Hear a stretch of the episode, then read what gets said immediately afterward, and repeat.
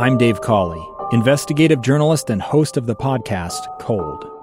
In October of 1985, a woman named Sheree Warren left work at a busy Salt Lake City office to meet her estranged husband at a downtown auto dealership. She never made it home.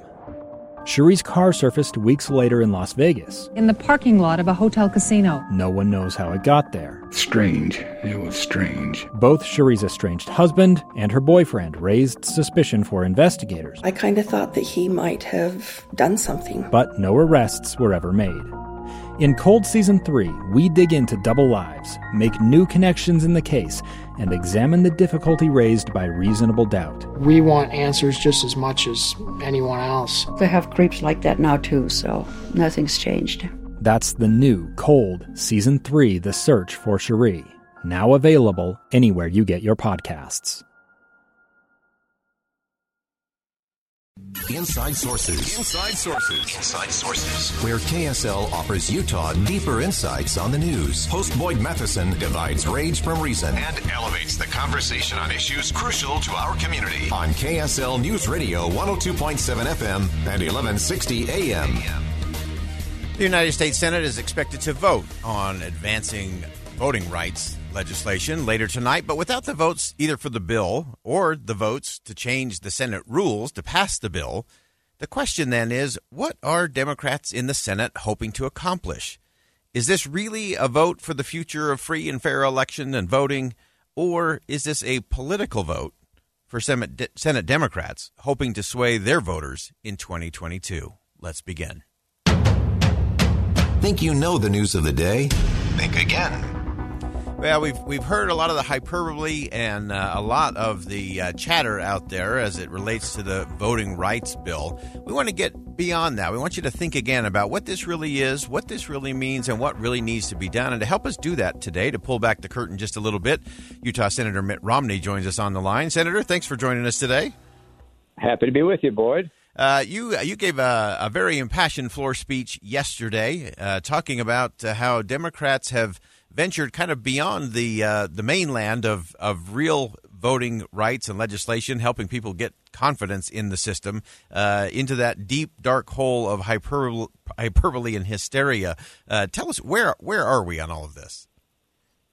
Well, uh, I, I understand our Democrats are looking for an issue to uh, deflect from the inflation people are fearing, the uh, the COVID crisis, the Afghanistan disaster, the mess at the border, the spike in murders. I mean, there's a lot of bad news for the president and the Democrats, and so they've decided that uh, talking about voting and voting processes and procedures uh, are the new most important thing ever to hit America.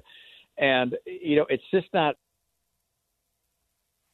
not going to pass tonight. We voted on these bills already, and they lost in the past. They'll lost. They'll lose again tonight. Yeah, and as, as, you look at that, you, you made the case yesterday, and uh, one that I think is really important for everyone to, to understand that a lot of this hyperbole, especially as it relates to uh, Georgia, was an example that you used in your speech yesterday in terms of the, the voting rights there versus uh, other place where maybe some of those Democratic senators are actually from. Well, you're absolutely right. Uh, uh Georgia has been the place that uh, the president and the Democrats have focused, saying, "My goodness, the legislature in Georgia has made it almost impossible to vote, particularly for minorities." But what they ignored was it's easier to vote in Georgia for minorities and for everybody else than it is in New Jersey or New York or Delaware, the president's home state. And that's because they have more days of early voting in Georgia uh, they, uh, they they make it uh, uh, possible to vote uh, by mail without having to have a specific excuse for an absentee ballot in Georgia, but not in New York or New Jersey or Delaware. So, uh, you know, th- these arguments are ringing kind of hollow but they're firing up the Democratic base, and that's really what they're intended to do. Yeah. So, is this really one of those cases where uh, this is a solution in search of a problem, or is this a really a problem that we actually need to resolve? Break it down for us a little bit in terms of what's in the bill, uh, and then maybe some things that we ought to be looking at. Well, the Democrats are really focused on where people vote and how easy it is for people to vote and uh, and there are things in their bill that I'm not wild about. They require all states to insist that felons are able to vote. Now that's true in Utah, but it's not true everywhere. I think states should have that choice. Uh, they insist on having ballot drop-off boxes, and they don't have to be monitored. I'm I'm not in favor of that change. Um, they they uh, also have campaigns financed by federal government money. I'm not in favor of that. Uh, the, the list goes on and on of things that I think are not ideal in this legislation. But at the heart is this: Do you want to have the legislation for how you vote whether it's by mail or in person, and how you have to show your identity. Do you want that all those procedures to be decided in one place, Washington, or do you think it's better for democracy for all 50 states to have the power over their own elections? Now, I happen to think the latter because that's what the Constitution calls for. The Constitution says that the states are responsible for the time, place, and manner of elections. And I think that makes it less easy for uh, for an autocrat to sort of take over a country because you know you got every state setting their own rules, and that's the course I think that makes the most sense.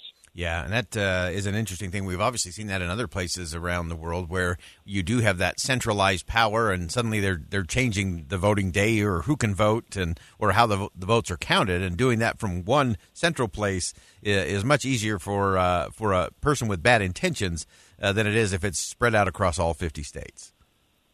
You're absolutely right, and I, you know, I, I say this to my Democrat colleagues, and I'm I'm not sure it's sinking through, uh, and, and that is that there's a good shot that Republicans will be in the lead uh, a year from now, two years from now, three years from now, but sometime in the future, we will have the majority.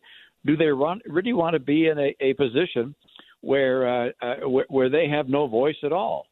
And if they blow up the rules of the Senate in order to put through their voting legislation, why they will very clearly at some point find themselves in a position where they they will be wishing they had not done so. Yeah, I, I, I often like to quote. Uh, I don't I don't quote him often, but when I uh, quote uh, Senator Angus King, uh, it has meaning, and I think he has counseled his own uh, colleagues on the Democratic side of the aisle that uh, today's obstruction is tomorrow's shield. So tread tread lightly and carefully on that. yeah, you're absolutely right. Interestingly, I think there's some 27 of the senator Democrats today in in Congress who who signed a letter uh, just three years ago imploring Mitch McConnell not to get rid of the filibuster, and yet all of them, except Joe Manchin, all of them have flipped.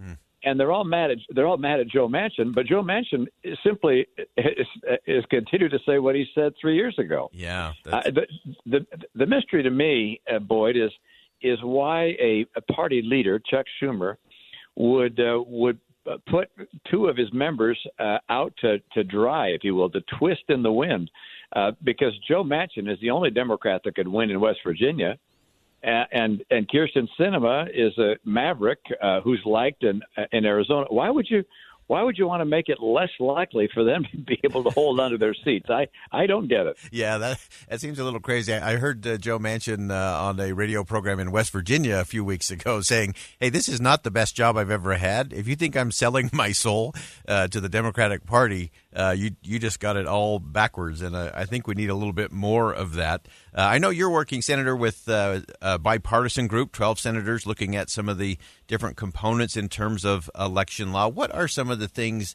that we should be thinking about to I think the most important thing we need to make sure happens is, is, that we restore trust in the system and a lot of that's on the back end of the system in terms of some transparency. What are some of the things you're working on in that space?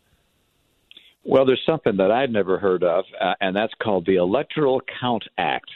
Uh, which is the uh, the legislation which which uh, lays out for Congress how we receive the electors from each state, how we receive their their voting, and how we add that up to determine who actually becomes president.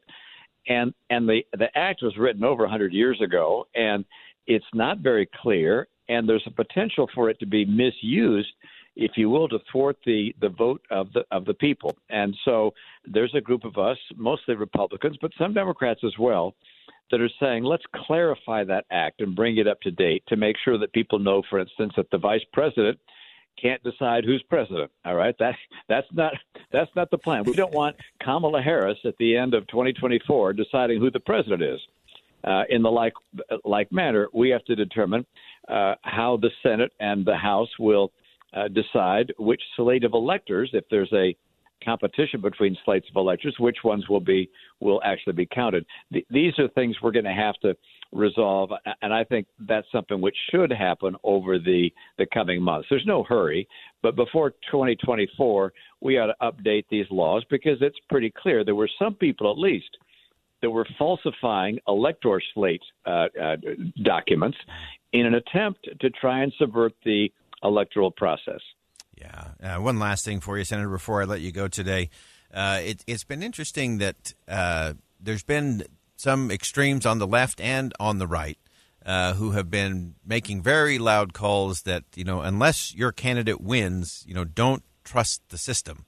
Uh, and to me, if we lose that trust, uh, I think that is the, the real danger. And I, I think there has to be space for us to tone the hyperbole down, as you said on the floor of the United States Senate yesterday. Uh, what else do we need to do to ensure that we really can have confidence, that the American people can have confidence that the vote they cast is the vote that gets counted, uh, and that we get the right people into the right offices? Well, you know, the, the, the truth is that there, there will always be some people who probably try and vote twice. Uh, uh there'll be some people who try and vote for a, a dead relative. Uh, and uh, and when audits are done, you always find a handful of those kinds of votes. But but there has not been an election where a, a federal office, a congressperson or a senator or a president for that matter, where there have been enough fraudulent votes to have made a heck of a difference. And and that's something which people should understand.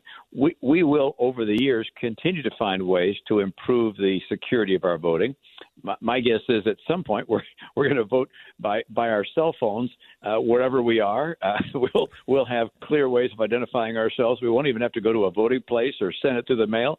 That may be ten or twenty years from now. But but the technology will improve such that we don't have to worry about anyone uh, casting a fraudulent vote. But but I think the key point is this, which is you can't have democracy if the people who lose always think that they were cheated. Mm and and democracy itself is under attack by China and Russia in particular, uh, trying to tell the world that we need to have autocrats, uh, dictators run the world. And uh, and and we, our pushback is that democracy works, and elections have to have credibility for democracy to work. Uh, fantastic. Senator Mitt Romney, thanks so much for joining us today. Always appreciate your perspective, and uh, we'll continue to monitor this as it plays out tonight and in the weeks and months ahead. Thanks for joining us. Thanks, Boyd. Again, I, I, think it's so vital that we be careful of the political battles, the fake fight and the false choice. Uh, the, the Democrats have made this out that this is a vote for the future of free and fair elections, free and fair voting. But you have to wonder is this really just a political vote for Senate Democrats hoping to sway voters for 2022? Uh, we do have to have, as Senator Romney rightly pointed out, uh, confidence in the system. And that confidence will continue to come, I believe, by states doing the job, doing it right, making improvements in terms of transparency and accountability. And we can do that. We don't need a federal solution. Uh, this isn't a right or left issue. Uh, this is the way we should vote for the will of the people. With Boyd Matheson on KSL News Radio two friends taking pictures of the rising full moon on a summer night. Two teenage kids doing what teenage kids do. When a stranger with a gun and a death wish changed everything. It was violent, it was senseless, and I will never understand it. I will never accept it. I'm Amy Donaldson, and unfortunately, we're all too familiar with stories about how violence shatters lives. But what we rarely see is how they are rebuilt in a new podcast, The Letter, we relive tragedy, but only so we can hear the rest of the story the struggle to reclaim lives, the realities of grief, and the possibilities of forgiveness. I believe in miracles. Sometimes I thought there are no miracles. Yeah, there are, and this is a big one. Follow the letter at theletterpodcast.com or wherever you get your podcasts.